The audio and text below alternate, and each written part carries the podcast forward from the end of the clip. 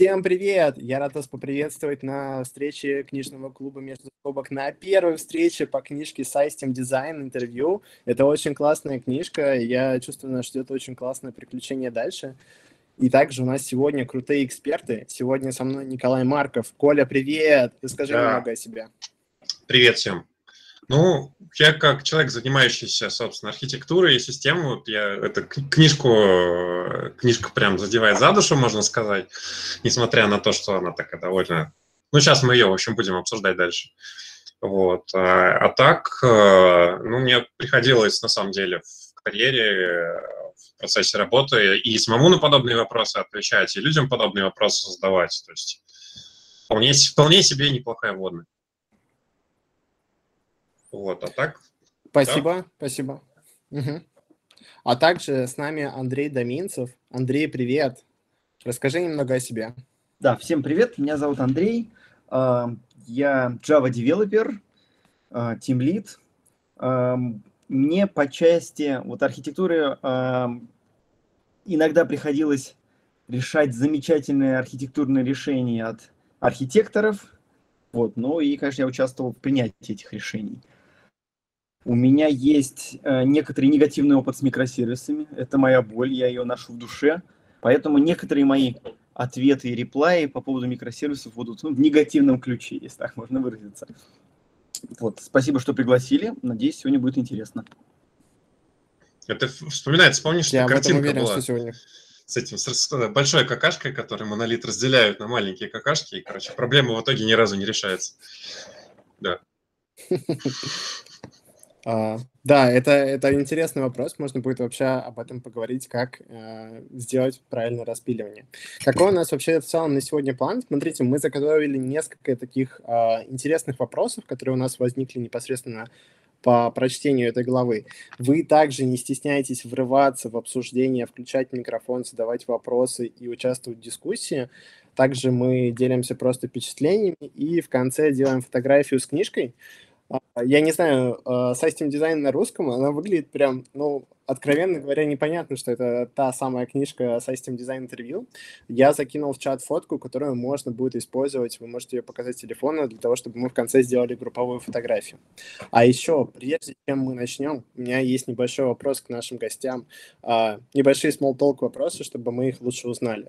Ребята, поделитесь, пожалуйста, кто ваш IT-кумир?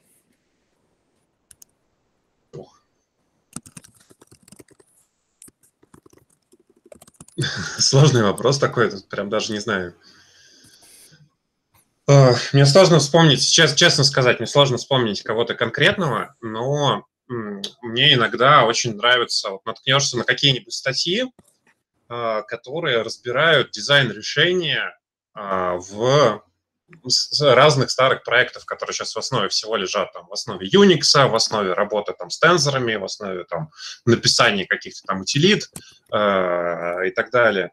Вот. И э, каждый раз это такой классный экскурс в историю, и, по-моему, вот, э, вот я не знаю, там какой-нибудь, кого вспомнить, вот блог, например, Джоэл Спольский есть такой товарищ, э, вот у него в блоге там mm-hmm. безумное количество вот этих историй про там, например, самую дорогую ошибку э, всей истории IT, что все у нас нультерминированные строки, которые длину не хранят в начале, вот и так далее. Это все очень, очень классно. У меня Круто, Шепелев. спасибо, что поделился, Андрей. У меня Шепелев. О, сразу пришло в голову. Видно Java разработчика. Честно говоря. Ну, наверное, объяснять тоже незачем. Подача и очень интересный материал. Да, Алексей очень крутой, согласен. А, плюсую и ему тоже респектую. И еще последний вопрос. А, ребят, поделитесь, пожалуйста, что вас вдохновило работать в IT? Mm. Я, я могу рассказать. Это грустная история для меня. Вот. Я учился, я, кстати, в связи с по образованию, я учился в институте Бонч-Бруевича в Петербурге, а, радиосвязь, радиовещание, телевидение. Вот. И чего еще? А, значит, на третьем курсе мне очень нравилась схемотехника. Я думал, что я вот пошел в университет, я буду паять усилители, вот паять и все такое. Это будет так круто. И на третьем курсе у нас как раз вот э, началась схемотехника. Мы прошли транзисторы, каскады, все было так классно, тоже все интересно. Я открываю схему своего принципиального усилителя. Э, стоит у меня там У100, э, радиотехника У101 стереотранзисторный, и я понимаю, что я ничего не понимаю что меня не научили этому, что так вот, в общем, я пришел сюда учиться, вот, в общем, это было мое разочарование номер раз, а потом я открыл Headhunter, посмотрел зарплаты схемотехников, посмотрел зарплаты, то есть мне нравилось и то, и то, вот, и мне, я открыл Headhunter, посмотрел зарплаты, подумал, что можно создавать здесь руками, как бы физические штучки, а здесь можно создавать ну, программистские такие штучки, вот. И, в общем, я выбрал вот так вот, таким образом. Смотри, ты не поверишь, но в чате тоже написали про Headhunter. Наверное, ребятам из Headhunter очень приятно было бы это услышать, что их проект так помог. И видишь, твоя история вообще позитивно а, закончилась. Коля, а что насчет тебя? Ну, а, я, наверное, мне сложно сказать. Мне вообще а, очень холиварный вопрос, наверное, даже для отдельного обсуждения на тему того, нужна ли программистам математика. Вот, с математикой мне всегда было, наверное, не очень хорошо, но мне всегда хотелось... у меня вот это было такое ощущение, что люди не всегда правильно применяют компьютеры. Что-то вот они как-то... Э, компьютеры вроде как есть у всех, ну, там, играть в игрушки – это классно, но хочется какие-то задачи решать. У вас тут мощная такая штука.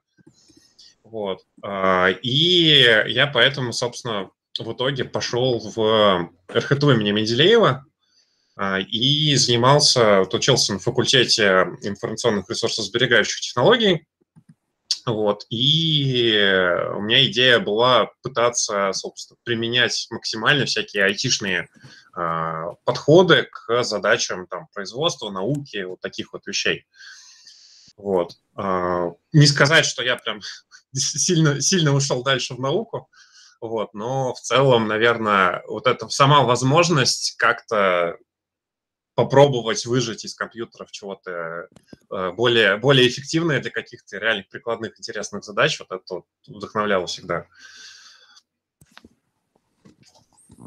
Круто. Спасибо большое, ребят, что поделились. И также зрители, ребята, тоже не стесняйтесь, пишите. А теперь мы можем, в принципе, переходить к основной нашей core-части.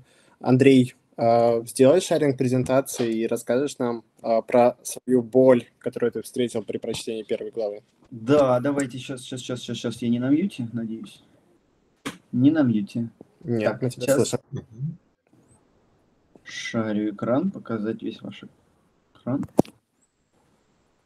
есть. Да, так, э, значит, я думаю, вы видите мой экран. А, с чего? Значит, э, мне ну, тут было рассказано, что у нас был один веб-сервер, все было с ним хорошо, а потом мы решили его заскалировать в два. Вот, например, здесь. Вот для чего мы э, это сделали? Ну, по разным причинам. Там у нас вот вырос веб-трафик, или нам нужно какой-то redundancy, или вот в, моей, в моем опыте это было так, что переходили в облака. То есть до этого были серваки э, железные, там стоял тамкат, по-моему, даже без докера запускалось это там батничками, ну и сашными скриптами. И, соответственно, поехали в облако. В облако у нас предоставляет эти вот механизмы redundancy, которые делаются с полтычка и так далее. Ну, понятно, почему нужно там скалирование и так далее. И здесь у нас возникла проблема с нашими джобами. Значит, у нас были джобы... Какие у нас были джобы? А, да, банальные. У нас были... А, это было, значит, э, РЖД. Ой, не РЖД, а, это европейское ЖД было. Соответственно, там были разные джобы. Джобы типа клинап э, билетов невыкупленных. То есть там бронен билет, и в течение N 15 минут, если его не выкупают, он возвращается обратно в пул билетов. Соответственно, такие вот клинап-джобы. И Проблема в том, что они нормально работали, когда у нас был один сервер, когда стало два сервера, то они начинали оба клинапить, ну и там шли как минимум эксепшены. В общем, я эту вспомнил проблему и вот решил с вами хочу обсудить. А, какие проблемы возникают с джобами при скалировании приложений? Какие могут быть проблемы? Так, сейчас одну секунду я попробую вот так перенести сюда. И... Ребят, ставьте плюс в чат, если вы, например, сталкивались с такой же проблемой или, например, уже работали с тем, чтобы делать эксклюзивные джобы в вашей системе. Да, на самом деле Ого. интересно. Там mm-hmm. очень много плюсов. Да, mm-hmm. очень круто. О, о, я с удовольствием. Я, может быть, вы меня научите, как правильно делать, потому что мы делали, э, я делал это с помощью, ну, наверное, подпорки костылей. Итак, давайте начнем. В чем же да, предусловие. Значит, у нас существовал один инстанс, э, который крутится на железном сервере, и это я уже на самом деле обсудил. Да, и вот сервер занимается загрузкой по приходящим событиям. То есть это, к примеру, может быть какие-то REST-запросы или кавковские. Ну, с кавкой легче, но э, с REST интереснее. Хотя нет, с Кафкой... Ну да, с Кафкой тоже может он на разные эти кинуть, какой consumer а, съест первый. Итак, значит, первое вычисление происходит в памяти, вот тут еще момент, сервер не может быть остановлен в момент выполнения job а при нормальной работе. Что здесь я имею в виду? Это я имею в виду, что у нас есть какой-то maintenance window, который всем заранее известен, и наш сервер, предположим, не падает. То есть он работает, и все у него хорошо. Длительность этой джобки, ну, к примеру, 20 минут. Просто от головы, ну, не от головы взял, а из своего опыта. Вот. И какие же проблемы после того, как мы переехали в облако или сделали реданденцию? Это одновременный запуск на разных инстансах. Вот, наверное, вопрос к вам. Что бы вы сделали, а, чтобы этого избежать? Можете написать в чат. Э, да, вроде запись будет, там кто спрашивает. Давай я пока чуть-чуть помолчу. Может, mm-hmm. кто-то, кто-то ворвется, что-нибудь да, расскажет да. Вынести джобы... Ребят, отдельный... не стесняйтесь, включайте комментарий. Микрофон. Угу. Ой, там... А, так, ну, я бы запускал на одном инстансе и делала синхронизацию через базу. Это самое быстрое, простое решение. Этот, этот, этот, динь-динь, э, все правильно. Mm. Ну, точнее не так. Я пошел по тому же способу. То есть, да, берем какую-нибудь э, таблицу в базе данных, самое простое. Кстати, вот, э, что дальше идет? Э, ну, в этой таблице какая-то метадата с тасками. Вроде бы мы это э, учли. Дальше что у нас э, возникает? Вот, к примеру, как понять, на каком из нодов у нас запущен процесс? Э, при условии того, что у нас есть э, ну, какая-то уже в базе данных табличка. Ваши... Давай, давай я наброшу немножко. Э, в мире питона э, я просто про Java не очень скажу, тут лучше меня знаешь. В мире питона есть такая штука, называется Celery. Это обертка для чего-то, что можно использовать в качестве брокера очередей. То есть, например, можно взять там тот же Postgres или какой-нибудь Redis рядом поставить, и э, он будет выступать, собственно, в, в виде вот этой самой э, базы, а Celery, он на себя берет управление тасками и э, какой-то метой. Вот, и получается, и, соответственно, там же есть механизм проверки э, там аков, грубо говоря, да, у тебя таска работает, если она выполнилась, то мы это видим там, собственно, или в логах, или в ui -чике. Вот. А если, а если вот еще, вот смотри, у тебя джобка бежит, и мы делаем еще один запрос, то как это хендлится? Ну, там же просто фактически это очередь. То есть мы ага. можем взять какого-нибудь какой-нибудь брокер очередей, да, развесистого, там, взять тот же, того же кролика, например, там, RabbitMQ, Uh, у него есть механизмы подтверждения завершения, uh, вот этого всего, но он сам довольно тяжеловесный, и там с ним есть всякие хитрости с точки зрения сериализации, там, ну, такой, uh, с характером, в общем. А а тут, получается, ну, просто мы, по сути, используем базу в качестве очереди, и для многих проектов, где не хочется там притаскивать какой-то дополнительный отдельный приблуду, это вполне рабочий вариант. Вот, они там будут копиться, да, но это вопрос уже, наверное, я бы сказал, к мониторингу. То есть если у нас э, там выставлены какие-то трешолды, что у нас в базе больше какого-то количества тасков скопировалось, мы, соответственно, шлем уведомления и смотрим, что с этим делать. Вот, можем запустить еще один воркер на еще одной ноте, можем настроить автоскейл, и у нас это будет разгребаться быстрее. Но это уже там дальше. Угу.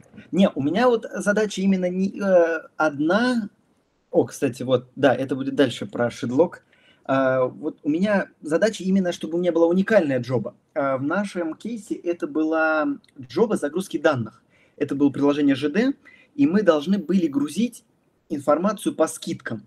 А, у нас было скидок на каждый отрезок вот этой вот страны была скидка. И мы должны были вот э, как-то эксклюзивно загрузить эти данные. Ну, давайте я дальше пойду. Значит, что у нас дальше? Э, я предлагаю дальше, как понять, где запущен инстанс, добавляем какой-нибудь хост ID там хостнейм или что-то такое. Вот, кстати, кварц мне не понравился, давайте обсудим это потом. Я не помню почему, сейчас... Вот. Дальше. А, в чем проблема? Вроде у нас есть и TAS метадат, и хост ID, но у нас может а, случиться какая-то ошибка, и у нас может быть а, выключится хост. Например, его рубанет этот какой-нибудь OpenShift, какой-нибудь оркестратор. Соответственно, что бы я добавил? Ну, я бы добавил здесь... А, вот. И как понять, что процесс обработки завис или инстанс выключен? Э, ваши предложения. Вот, вот, да. Вот, вот, вот, да. В чате подсказки. Ребят, не стесняйтесь, врывайтесь голосом. Очень интересно послушать более подробно про те варианты, которые вы накидываете.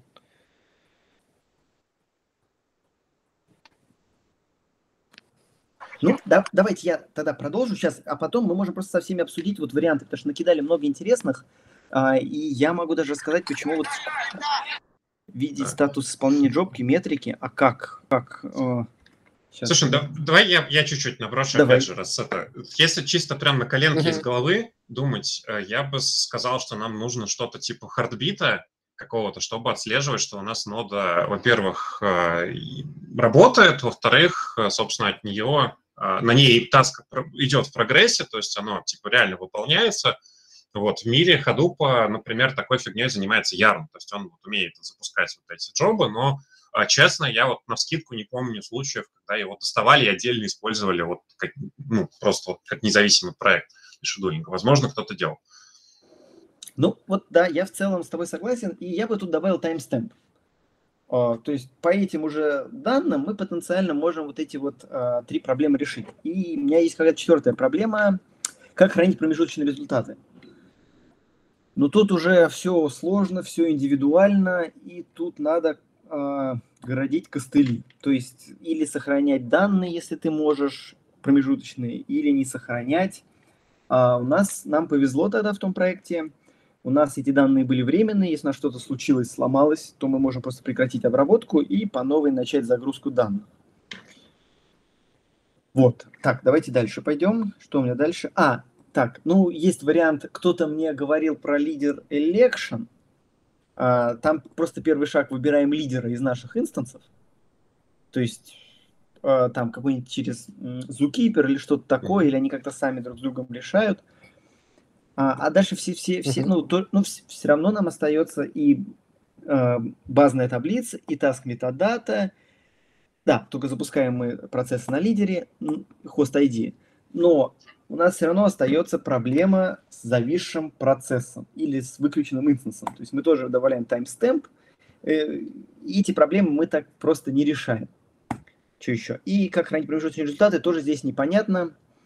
Ну, Э, давай я чуть-чуть это ключевых слов тоже добавлю, что в мире баз данных, там, собственно, вот это вот, я так понимаю, то, что ты описываешь, это задача консенсуса, когда выполняется какая-то задача, но нужно договориться, о чем, собственно говоря, происходит. Вот, э, то есть кто что считает, в каком, какие данные уже посчитаны, как-то это сохранить и так далее. То есть там есть два исторически культовых алгоритма синхронизации. Это алгоритм Paxos, он постарше чуть-чуть, алгоритм Raft, он чуть-чуть поновее. Вот. И, э, но в современном мире обычно просто берут какую-то готовую реализацию, да, то есть, вот, как ты сказал, берем Zookeeper, потому что там эта задача частично решенная, можем ему заутсорсить. А в мире Кубера эту же задачу решает ETCD, вот, фактически это вот такой вот, как бы такая типа база данных, которая отслеживает, что где и в каком состоянии. Вот. Но можно написать самому, да, в принципе, что-нибудь такое. А типичная проблема, а, которая в такой ситуации возникает, вот как это, когда а, идет речь о масштабировании, всегда набрасывают, что лучше всегда добавлять не одну ноду, а две как минимум, если у вас одна была до этого, чтобы было нечетное число, потому что в мире вот этих алгоритмов масштабирования, одна из типичных проблем – это так называемый brain, когда э, у нас проходит типа лидер election, но в силу того, что у нас как там что-то с сетью упало, да, или нода временно стала недоступной, у нас э, две ноды внезапно решают независимо друг от друга, что каждый из них это лидер, и весь кластер разваливается совсем. Вот. Поэтому, собственно...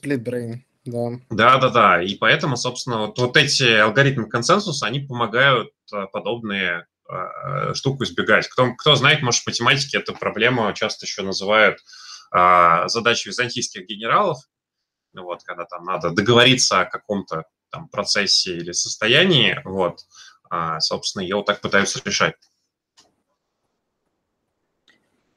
А,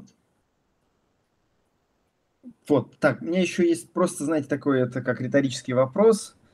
Если мы работаем в облаках, и если это облако я бы сказал, хорошее в том плане, что там бывают апдейты, э, бывают какие-то перезагрузки серваков по каким-то причинам, ну, maintenance какой-то, то у нас иногда выключаются наши нодики, соответственно, наши подиги, которые на этих нодиках выключаются, и это тоже надо хендлить. Это вот, когда мы уезжаем с железа в облако, у нас такая штука появляется. Вот, давайте, наверное, тогда я просто расскажу, как в итоге мы победили это, какими костылями, и можем обсудить, вот, э, что ребята предлагают, и будет больше разговоров. В общем, в итоге, я бы даже сказал, знаете, что это вот, ну, я написал средство решения проблемы, но на самом деле это была борьба с фреймворками.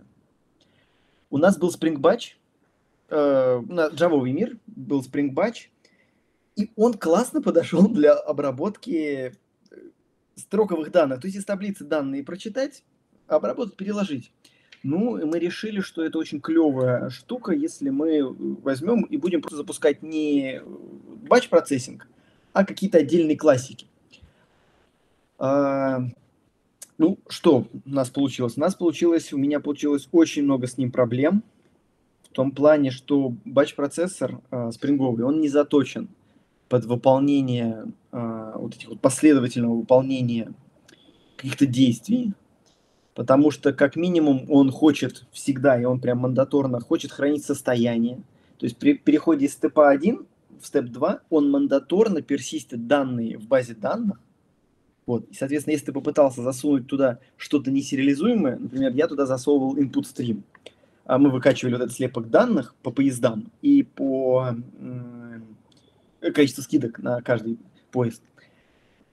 Э, он меня пытался заперсистить базу данных, соответственно, падал с реализации. Это был вот а, первый костыль, который а, я туда подсунул. Соответственно, если не сериализуется, я сделал свой контекст, и если не сериализуется, он в базу не пишется.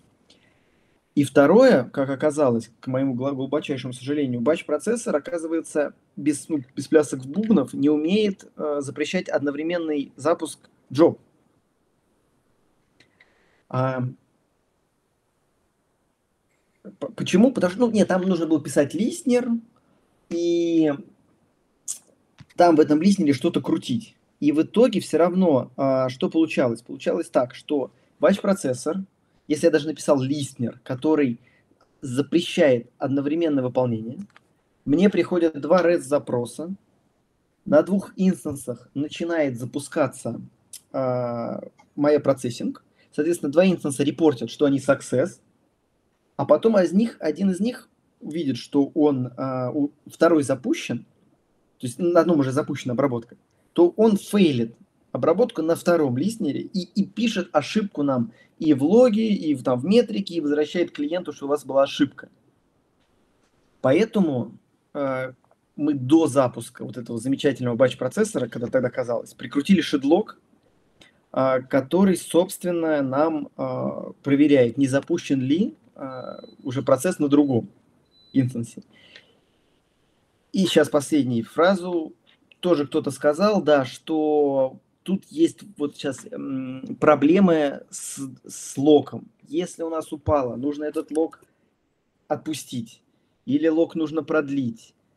И, короче, вот так вот. Если кто-то знает более интересный вариант решения той задачи, я буду готов послушать, но я вот думаю, знаете, что столько времени мне потратилось, чтобы подпереть костылями батч-процессор, я бы мог написать что-то свое отдельное. А взял я его из-за того, что у него есть всякие процессы типа view, посмотреть статус джобки и так далее. Все. Давай, давай я, чтобы давай. набросить жести, еще скажу, что у меня решение, которое я писал для сходной задачи, оно было, по-моему, еще более ужасным. Там был вообще полный жесть. Я, я взял, э, собственно, систему управления конфигурацией, а, у меня в моем случае это был Ansible, я просто использовал ее как шедулер. То есть а, у меня были таски, мне нужно было, собственно, разрезать файл, а, залить его на ноды и там, собственно, запроцессить на разных нодах, вот, и потом там результаты синхронизировать. Ну, типа, типа такого MapReduce, как бы, но с обязательным завершением всего. А система управления конфигурацией, они, собственно, умеют там в случае чего таску перезаписывать, отслеживать ее прогресс и так далее. Вот. И в итоге я там наколхозил на юниксовых инструментах тасков, которые, собственно, все это запускали, отслеживали результат. Вот, у меня там даже были локи, по-моему, локи на Snowboard и на том, типа, есть ли файл, там что-то такое. Вот, в общем, оно, оно даже какое-то время работало в продакшене. Вот, но потом я это, конечно, переписал нормально. Как это дебажить? Это же вообще невозможно. Ну, вот, а так э, я уже это самое, я, э, мы когда с тобой начинали про это говорить, там вот в чате тоже начали писать, а, я бы, наверное, тоже сейчас, ко мне пришли бы с таким вопросом, я бы сказал, что давайте возьмем Airflow. Вот, потому что Airflow, казалось бы, он вот прям для этих задач предназначен. Скажите, расскажите про него поподробнее. Да, да, да, да. Я потому что посмотрел, и я бы сказал, что вообще не то. Ну, давай поподробнее. А, смотри, а, Airflow – это, собственно, то, что называется Workflow Manager. Да? То есть э, он, его просто часто сейчас используют в контексте Big Data, но это а, и он изначально позиционировал себя как такой типа ETL-инструмент. На самом деле это не совсем ETL, это фактически тупо распределенный крон. То есть ты запускаешь воркеры, ты запускаешь, у тебя есть ноды, которые шедулят, а, и дальше ты начинаешь, собственно, раскидывать задачки. Причем там а, поддерживаются разные экзекьюторы, то есть он может использовать как питонящий селлери, потому что там он на питоне написан, вот я про него сегодня уже говорил, так и, например, а, запускать джобы в кубернетисе. То есть там он есть Kubernetes экзекьютор, он может воркеры, задачи в кубере запускать. Вот. И, собственно, все. И у тебя есть ui с мониторингом, с логами, со, со всей информацией. Причем э, там, поскольку в качестве базы данных используется Postgres внутри, э, этот же Postgres, он еще и в некоторых ситуациях может использоваться для передачи э, каких-то значений между тасками. Там эта штука называется XCOM. А, то есть у тебя, когда таска какая-то дорабатывает, у нее получается какой-то результат там в виде, там, я не знаю, или адреса файла, или просто какого-то значения, что-то такого, оно записывается в базу, а, и дальше, где бы ни запустился на какой из нод в кластере следующая, следующая таска, да, следующий воркер, который таску зацепит, а, он может прочитать просто из базы это значение и продолжить с ним работать. Вот. А то за то, что это все выполняется по порядочку и, и правильно отрабатывает, то, собственно, отвечает сам Airflow Scheduler. Вот. А, есть еще аналог его э, конкретно для клубера, он называется Argo. Вот, там, по сути, там в качестве базы вообще эти CD сам куберовский используется. Но он, там, вот, э, штука немножко другая, он именно сугубо для самого кубера. Потому что в кубере просто граф тасков создать не так-то просто. Вот. Ну и, соответственно, из э, более таких наколеночных решений сразу вспоминаются еще инструменты CI-CD, а, и у нас, собственно, мы тоже на некоторых проектах так делали. То есть Airflow, он такой довольно развесистый, и, но проблема в Airflow в том, что а, для того, чтобы в нем что-то запускать, нужно обязательно писать обертки на питоне. То есть там таски на питоне, нужно писать код на питоне, чтобы оно работало. Вот, там есть всякие попытки генерировать автоматом, вот, но у нас есть замечательные э, инструменты CI-CD. У нас есть GitLab э, CI, у нас есть Jenkins. Вот. Э, и там, ну, понятно, что это как война Canon и Nikon, кому-то нравится то, кому-то другое. Вот. Но суть в том, что, собственно, таски, параллельные последователи и так далее, они там описываются в виде DSL-чика. В случае GitLab CI это YAML, в случае Jenkins это Groovy э, с возможностью подключения там Java и чего угодно. Вот. И э, отслеживание прогресса, опять же, мониторинг, логи, джоб, все это, оно в инструментах CI-CD есть уже из коробки обычно. Вот, можно, можно еще так подойти, наверное, к проблеме. Да. Коля, у нас есть хороший вопрос по поводу вот Argo, ты его mm-hmm. уже упомянул.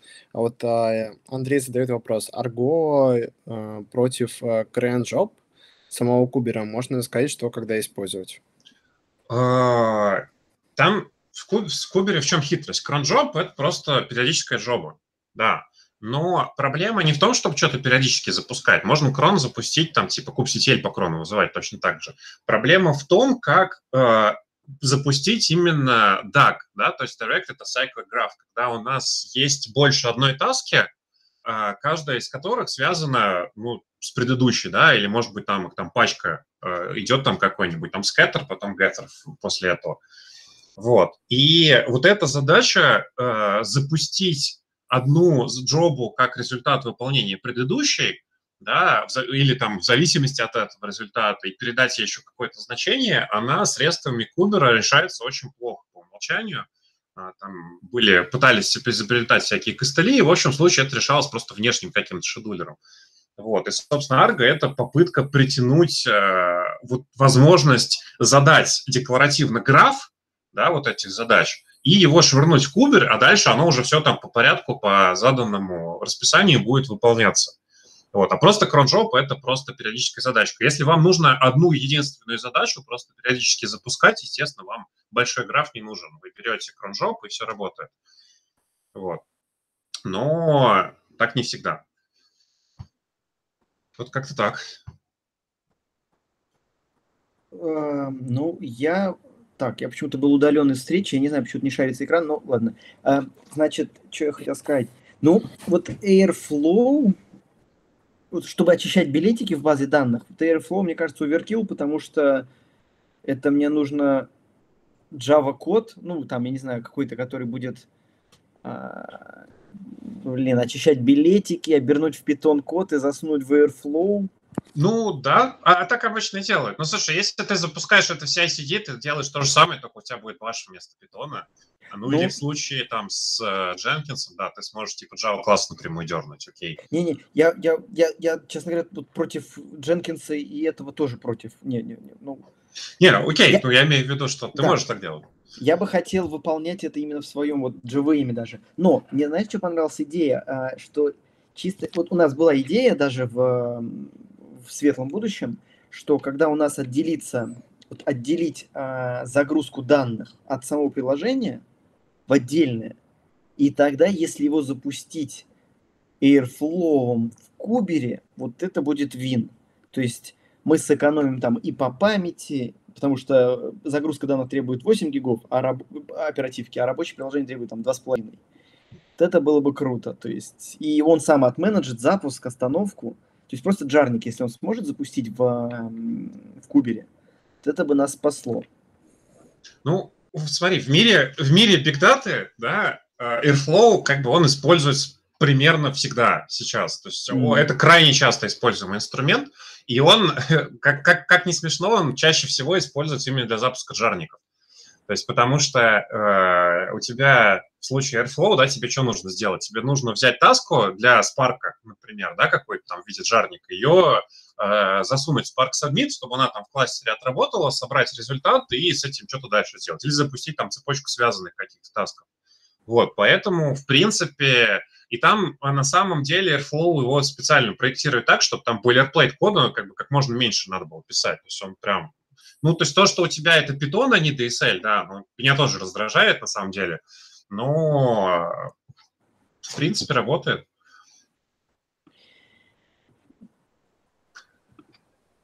Вот. Еще есть Ребят, всякие... На самом деле можно да. продолжить Мгм. Да, я, я так долго могу. Ты мне, Можно продолжить об- да. Обсуждение, обсуждение Airflow. На самом деле можно продолжить в чатике. Давайте еще попробуем. Тут есть интересный вопрос, который, скорее всего, будет очень интересно ответить Андрею по поводу кварца. Василий задает вопрос, чем плох кварц? Ты об этом, Да. Андрей, упоминал, и очень интересно послушать, что ты расскажешь. Я вот сейчас пытаюсь открыть э, вот эту ссылку quartz.scheduler.org, и я хочу вспомнить, что-то мне там в нем не понравилось. Вот я пытаюсь. Я, честно говоря, пока сейчас грузится, не знаю, что у меня с интернетом, хотя с вами говорю, с интернетом все хорошо. А, я хотел уже сам написать что-то свое, которое будет понимать, что мы находимся в Кубере, ходить до куберовского вот этого Discovery, понимать, что есть другие ноды, и просто в момент прихода сообщения опрашивать другие ноды. Типа, ты что-нибудь делаешь, и там, чтобы ну, сам, сам- э, самому выбирать этот лидер election, тогда получается, что мы здесь ни на какие локи не ссылаемся. То есть у нас все хорошо э, в плане того, что нам даже база не нужна. Мы в памяти храним информацию. Я уже думал самому написать. Слушай, так а то, что ты описываешь, это разве не просто Kubernetes job стандартный? Ну, то есть у тебя есть ноды, которые, в принципе, на них повешены какие-то аннотации, да, то есть на них, в принципе, можно шедулить. У них есть разные требования по, а, ну, то есть свободные ресурсы по ЦПУ, по памяти, там, по всему, и ты, когда швыряешь в API кубера джобу, он, собственно, тебе как раз находит ноду, которая, в принципе, способна это выполнить, и ей эту задачу отдает. Или я как-то не- неправильно тебя понимаю? Наверное, наверное, ты правильно меня понимаешь. Просто мы тогда были на OpenShift третьем, и там не было никакого шедулинга. Там Не, ну ресурс джоба, он же, в принципе, Нет, там вот существует. не было джоба. По крайней мере, мы же еще были э, в некотором сэндбоксе. То есть вот э, джобы вот не помню в интерфейсе. То есть все, что нам было дозволено, там, к сожалению, джоба не было. А, то есть а- у а вас мы пере- не было копий доступа прямого, получается? мгм. А, Потом мы всё. переехали в четвертый, и там она появилась.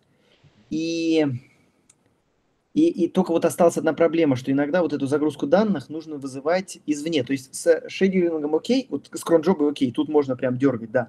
А вот что делать, если нам, э, ну, просто там по кавке приходит сообщение, загрузите данные, то если мы можем триггернуть вот эту вот Kubernetes джобку, тогда Ну. тут реально можно это заимплементировать. Через API можно, да. Через какую-то дополнительную прослойку я не, не уверен, я просто Мгм. с шрифтом не работал. Вот. А через API это можно сделать, да, обычно. обычно. Ну, можешь еще на Argo действительно посмотреть, если он там- если есть необходимость в какие-то связанные джобы в Кубере запускать, вот он должен это уметь. Ну Вот. А если просто одинарные джобы, тогда это в стандартном Кубере уже давно довольно есть. Просто вопрос в том, есть ли доступ к этой функциональности конкретно, конкретно у вас. Мгм, мгм. Так, у меня интернет не работает, я с телефона, извините, гуглю кварц. И пытаюсь вспомнить, чем он мне не понравился. Я еще пока предлагаю, пока ты гуглишь, Он, наверное, выпить, тебе не понравился тем, что он тебе не открывался. выпить не Да. чокая за Месос, потому Коль. что был такой проект Месос, который э, существовал. Это отдельный шедулер, он долго развивался, он типа был, был крутой и все такое. Вот, и в итоге его решили закрыть, потому что им мало кто пользовался. А, была хорошая тема. Просто Да. даже вплоть до того, что Да. в Spark э, можно было запускать, вот как сейчас, ну, Yarn, да, исторически он всегда существовал, можно было в Spark использовать Mesos в качестве шедулера, вот. Но поскольку его вендоры обычно в стандартную поставку не включали как-то, и, ну, и никто его не выбирал, просто все брали то, что по умолчанию есть, как-то он не, снискал популярности. Вот, я, Здорово, кажется, здорово, что ты его вспомнил. кажется нашел. Андрей? Вот, э, я смотрю в, э, в- ну, в тудушке вот в этом кварца, и тут э, показано, как запускать джобы с помощью него, и он сам э, хендлит вот это выполнение джоб. Но у меня уже был эм, фреймворк для работы с джобами с батч-процессор, поэтому кварц я не хотел завозить еще один. А Shedlock, он с помощью аннотации мне помог все сделать очень красиво и элегантно. В том плане, что ставишь а, аннотацию scheduled, а, э, ну, какую-то аннотацию ставишь шедлоковскую, и оно само из-под капо, ну, под капотом работает. Вот, а здесь нужно писать какие-то джобы, и у меня уже был один джоб фреймворк, второй затаскивать не хотелось. Вот, поэтому мне кварц не понравился. Вот, я надеюсь... Ребят, может, кому-то еще не понравился кварц или наоборот очень нравится кварц, не стесняйтесь, а, включите микрофон, расскажите кейсы использования, очень интересно послушать. Вот сейчас, э, да, вы пока это, я вот антиреклама Кубера, знаете, а вы вот тут отвечать. Все, все, молчу, молчу, молчу. Не про кварц, но угу. я вот слушаю, слушаю, у меня такое ощущение, что тут э, ну, как-то понимание проблемы джобов очень разное иногда бывает у людей. То есть, условно, вот как ты говоришь, джобы, которые работают 20 минут, можно запустить в одном месте, это вот там один уровень, да? И совершенно другой уровень – это вот этот вот граф-джоб, который что-то запускает, и, ну, очевидно, не нужно тащить одну штуку, чтобы там решить суперсложную штуку, чтобы решить очень простую штуку. Я, допустим, очень много работал с джобами, которых много, они запускаются часто, но они делают очень мало работы. И, ну, проблема там есть, потому что тебе очень хочется запустить внутри инстанса, потому что, ну, она там работает 3 секунды. Но при этом вроде как тебе не хочется, чтобы они одновременно работали, да, вот типичный, там, например, из платежей, я с платежами чаще работаю, у тебя как бы платежный вот шлюз, так сказать, он работает всегда, но некоторые трансферы фейлятся, ты их платеж там через какое-то время поднимаешь, через условно 5 секунд, каждые 5 секунд, и пытаешься это отправить. Ну, такой типичный кейс. И такой случай, он очень просто решается пессимистичной блокировки на базе данных. Ну вот ничего не надо делать. Оно работает до тех пор, пока у тебя один инстанс может все поднять и отправить. Делается быстро, бесплатно, буквально два дня готово. Следующий уровень, это вот если ты с первой задачей разобрался, это когда у тебя джобы долгие, там час, например, два часа. Зачем их запускать на том же инстансе, мне, честно, непонятно. Мне кажется, это как-то ну, просто опасно. Вот все проблемы, которые ты перечислил, то, что идемпотентности она есть, нет, да, статус, все такое, но это ну, абсолютно другая задача. Это не то же самое, зачем решать тем же самым инструментом. Ну, пусть это будет другой сервис со своим другим инструментом. И, наконец, третий уровень – это вот эти вот графы и все такое, там, не знаю, map-редюсы, там куча проблем, те же эти вот страглеры, да, так называемые, которые условно, ну, была какая-то таска, ее разделили на кусочки, одна сабтаска долго тупит, что с ней делать? Ну, вот убить и перезапустить. Но это решение, это не то же самое, что маленький джоб для одного сервиса, и совершенно не то же самое, что, ну, казалось бы, средний джоб там на несколько часов. И все эти решения, которые сейчас говорили, они все, наверное, хорошие, но и не нужно считать, что одно решение решит все проблемы. Это разные задачи. Мой, мой point. Слушай, Спасибо. Это очень кру- кру- крутая мысль, спасибо, что поделился. Это извечная проблема того, что если ты научился пользоваться молотком, не надо везде видеть гвозди, и для каждого инструмента что-то свое выбирать. Спасибо большое, что поделился.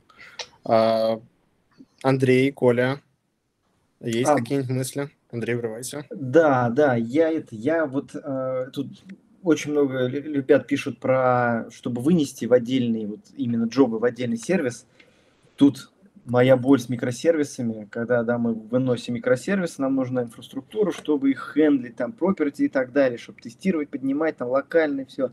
Поэтому я до последнего сопротивлялся, чтобы мы не выносили, чтобы все, вот у нас вот один сервис, и вот мы его вот, вот, вот оберегаем. Но да, на самом деле, наверное, когда он начал расти, очень сильно расти и вот, замедлять, вот тоже а, Артем тут пишет про то, что у нас пошла загрузка данных, и response time увеличился. Тоже такое было. И вот это вот, наверное, подтолкнуло меня тогда на то, что давайте все-таки разнесем.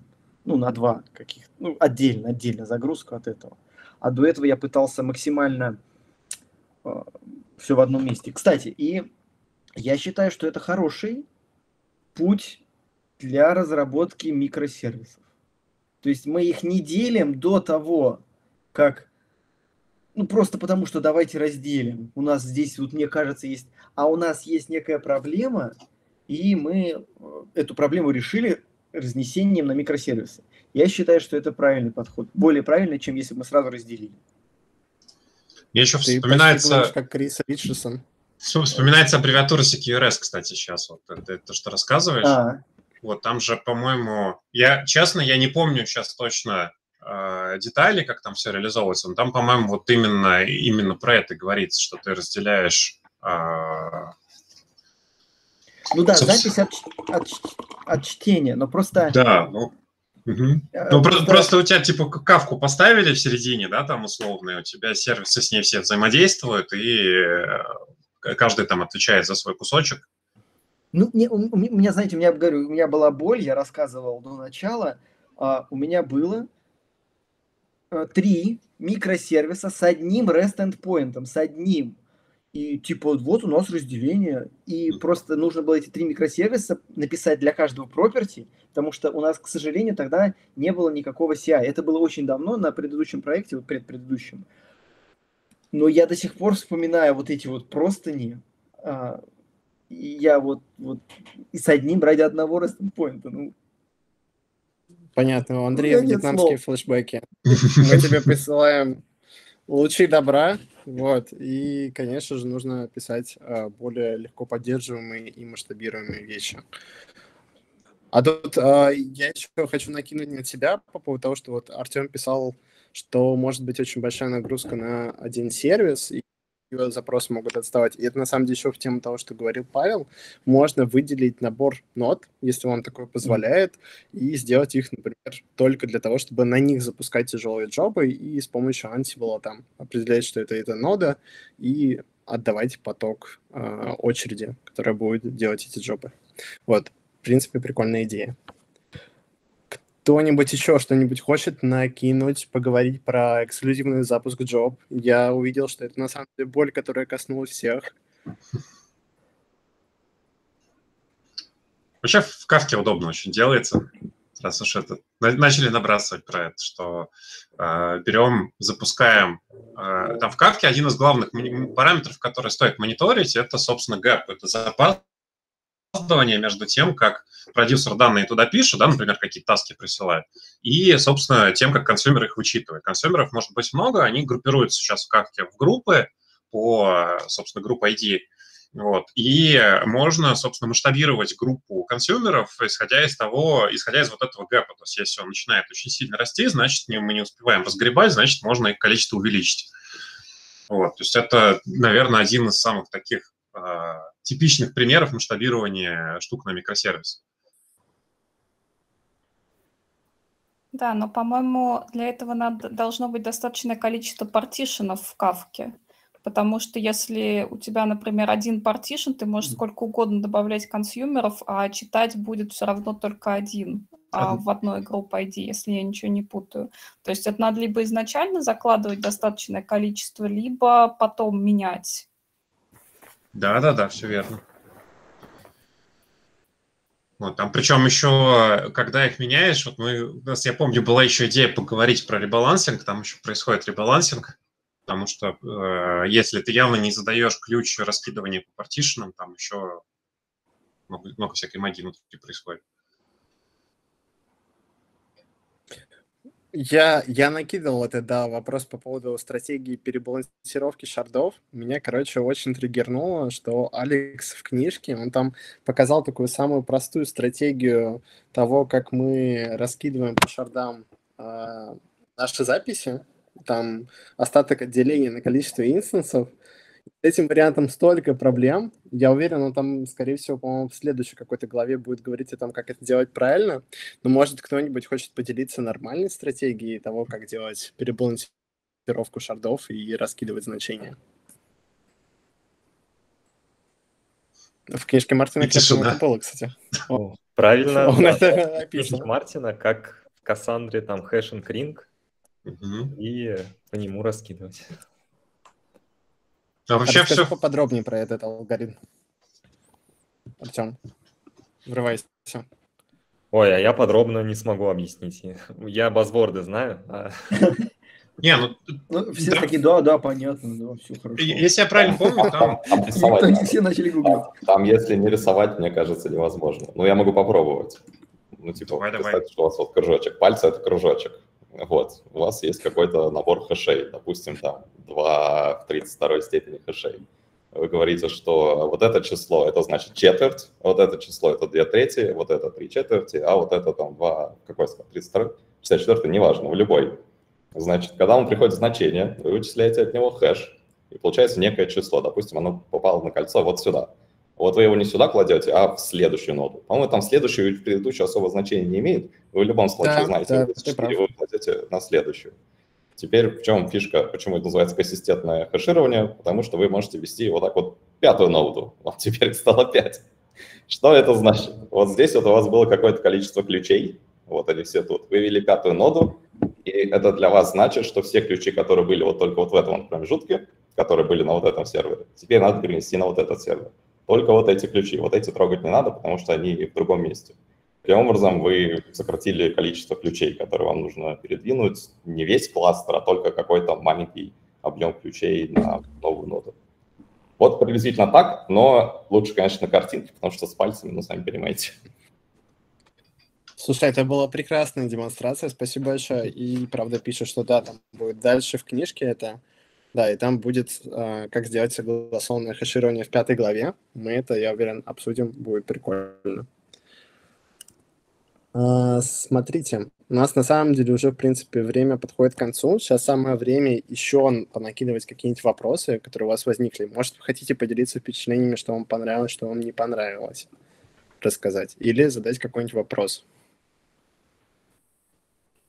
Ой, у меня будет глупый вопрос. В книжке как-то плохо написано про CDN. Ну, я никогда с не, не сталкивался с CDN, и э, вот первый раз прочитал в книжке, как-то не, не приходилось работать, и не понял, каким образом э, мы согласуем наше серверное приложение с CDN, как мы даем знать CDN, куда ходить за нашим сервер, э, за наш, ну, в наш сервис за данными, чтобы их обновлять у себя, э, как мы узнаем, какие должны быть айдишники на CDN, чтобы подсунуть в свою а, модельку данных, отдаваемую на фронт.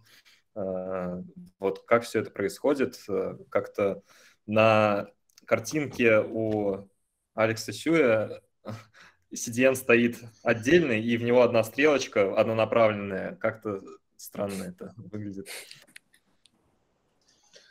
Ох, Слушай, ну ты много, много интересных вопросов задал. На меня, для меня есть, вот, например, если, как, как я понимаю, да, почему там одна стрелочка, опять же, потому что CDN, по сути, а, базируется на довольно простой идее. А, у тебя а, эта штука, которая в зависимости от того, откуда ты в нее пытаешься прийти, она тебе отдает регионально ближайший к тебе сервер для того, чтобы с него что-то там качать. А, то есть, например, контентные сайты всякие, там, ютубы и всякие прочие сайты, которые все знают, они хранят а, видюшки на а, вот таких вот региональных серверах для того, чтобы у людей, соответственно, которые их запрашивают, они максимально быстро грузились. Вот. И это там достигается разными способами, но один из самых частых – это просто DNS-балансировка. То есть у тебя, когда, поскольку CDN, он как в, технически работает, у тебя компания, владелец CDN, например, Камай какой-нибудь условный, а, они арендуют а, стойки серверные прямо у телеком-операторов. То есть вот где там серверная телекома, вот у них стоит стойка там, которая принадлежит условному Акамаю, и, соответственно, у Акамая есть какая-то логика по тому, как именно в зависимости от спроса кидать туда э, куски данных какие-то, да, в зависимости от того, что пользователи в этом регионе чаще смотрят и так далее. Там это отдельное семейство веселых алгоритмов. Вот. А так в целом просто ты, когда у себя, там, у тебя есть какой-нибудь, там, не знаю, Ростелеком условный, вот у него есть там э, дата-центр ближайший к тебе регионально, ты, когда идешь на, открываешь сайт, идешь на домен этого, э, этого CDN, у тебя твой запрос на выкачку например, там JavaScript библиотечки какой-то, он идет и летит на этот ближайший сервер. А какой-нибудь там а, а, Майкл, который сидит в это время в Штатах, он там пойдет на этот же сайт, а у него эта же библиотечка скачается к нему э, с, с сервера, который ближе к нему. Вот, собственно, при, да, очень грубо говоря. В Нью-Йоркском дата-центре не оказалось данных. CDN пойдет ко мне на сервак и выкачит оттуда и закаширует у себя. Не-не-не, не так. Э, это обычный кэш. Ты, когда фронтенд собирается, э, ты загружаешь всю статику э, на какой-то сервак, вот этот cdn и потом, ну, не знаю, условно, ты в Москве этот проект собираешь, и у тебя вот этот основной кэш хранится, ну, ты данные загрузил где-то в Москве, а потом кто-то в Новосибе подключается, и он обращается к ближайшему узлу, а этот узел смотрит, о, у меня этой версии еще нет. Он пойдет в Москву, закачает к себе и отдаст к себе. А потом твой сосед в Новосибе тоже запросит, и уже из ближайшего узла будет забирать данные. А, то есть мне нужно э, одномоментно э, пойти самому все загрузить на CDN, а да, не так, что да. CDN как кэш-фру будет работать к моему бэкэнду. Да, современные фронтенды примерно так собираются. А, слушайте, ну вот ну, я... Кажется, в книжке было что-то про кэш-фру. А, да-да-да, там была ссылка на стратегии кэширования. Я именно про CDN что в CDN и кэши — это не то чтобы кэш, это скорее дерево кэшей. Я просто читал ту работу, которая строится CDN, и, и суть в том, что одни и те же данные, они не как в обычном кэше условно лежат на, на каком-то на какой-то ноде. Вот в Akamai, допустим, ну там, условно, 30 лет назад, сейчас, наверное, алгоритм другой, но тогда у них алгоритм был такой, что они строят несколько рандомных деревьев, где лежат твои данные.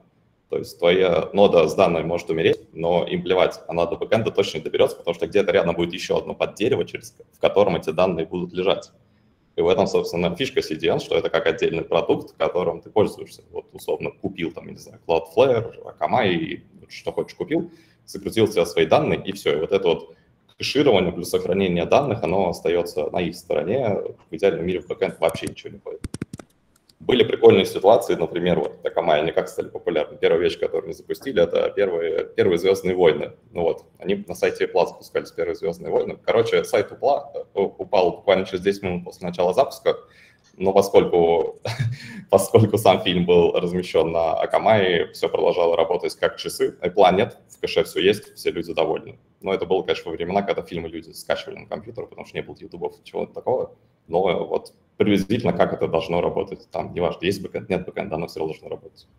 Так э, вопрос в том, кто в этот Akamai загружает данные? А, я, как разработчик, который сбилдил, да, или они, да. вот, read просто у меня есть аккаунт на Cloudflare, я здесь использую его только как э, DNS бесплатный, да, своего сервака домашнего причем. Вот, и Тут можно просто включить прокси и куча настроек, типа сжать трафик, не сжать трафик. То есть они, может быть, даже и кэшируют за меня. Я не уверен, но у меня, честно говоря, когда проксировано, у меня до моего НАСа не, до, не достукивается, то есть он не может достучаться. Но такая возможность есть. И тут реально две кнопки включил, и все такое, хоп, заработало и проксирование, и кэши, и, и он показывает, что, видимо, кто-то в мой NAS долбится и пытается подобрать пароль, потому что у меня там 200 визитеров за месяц уникальный. Ты популярный, это круто. Ой, ребята, я нашел вот э, эту страничку, где написано то, что меня смутило. Значит, 22-я страничка в русском издании. Э, пример, э, принцип работы CDN. Тут пункт второй. Если в кэше сервера CDN нет image PNG, он запрашивает этот файл из оригинального источника – Например, веб-сервера или онлайн-хранилища вроде Amazon S3.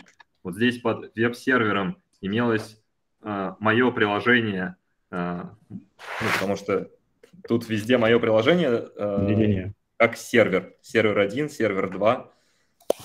Я как э, фронтендер в прошлом э, могу сказать, что при сборке мы просто загружали на CDN всю статику. И бэкэнд вообще никакого отношения к этому вообще не имеет совершенно. Тут, а, скорее всего, вот, может, возможно, этот пассаж книги, он появился потому, как это работает в Амазоне, потому что в Амазоне там есть аж несколько слоев вот этого CDN, там есть э, Amazon Endpoint, есть Amazon CloudFront, и есть возможность объекты физически подгружать из S3, действительно. То есть там можно настроить, типа, ты загружаешь в S3, у тебя там кросс-региональная репликация, сверху прикручиваешь CloudFront, а если доплатишь еще, будут у тебя еще более местечковые региональные эндпоинты, и у тебя все будет вообще летать просто ракетой, но ты за это будешь платить там, соответственно, нефти. Вот, поэтому там ну, просто не, не, не, не все CDN одинаково полезны, то есть там по-разному оно работает. А то есть, получается, ты понятно. выбираешь, ты выбираешь либо CDN, например, в Амазоне, либо какой-то отдельно стоящий, как вот ссылку на Ака... Акамай кидали, да?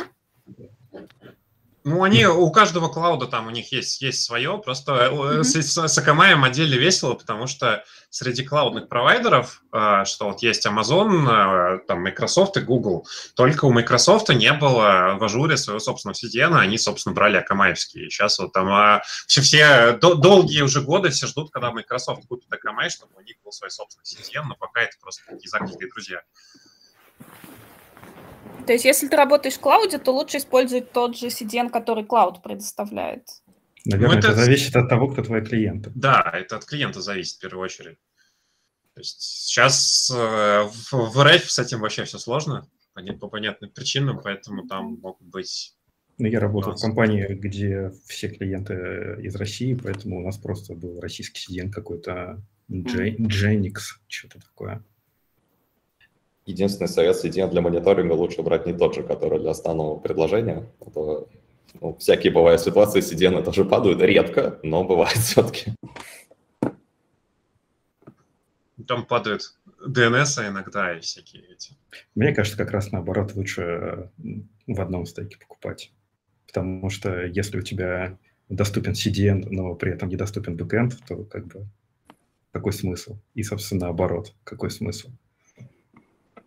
Быстро получили ошибку, зато с максимальной скоростью тебе быстро, быстро получили, а в противном случае, если у тебя у разных операторов, то у тебя что-то не работает, а, а клиенту пользуется yeah. а, а вот же только что кейс рассказали полезный на этот счет, что если у тебя бэкэнд, например, в процессе там просмотром пользователям контента он упал, но CDN при этом продолжает работать, то как бы и пофиг, что бэкэнд лежит. То есть пока ты, у тебя страницу никто не перезагрузил, ты можешь э, этот контент с CDN стримить как стримил. Ну ладно, справедливый point. Вот. Так что да, видео с котиками. Артем, спасибо большое, что закинул такой крутой вопрос про CDN.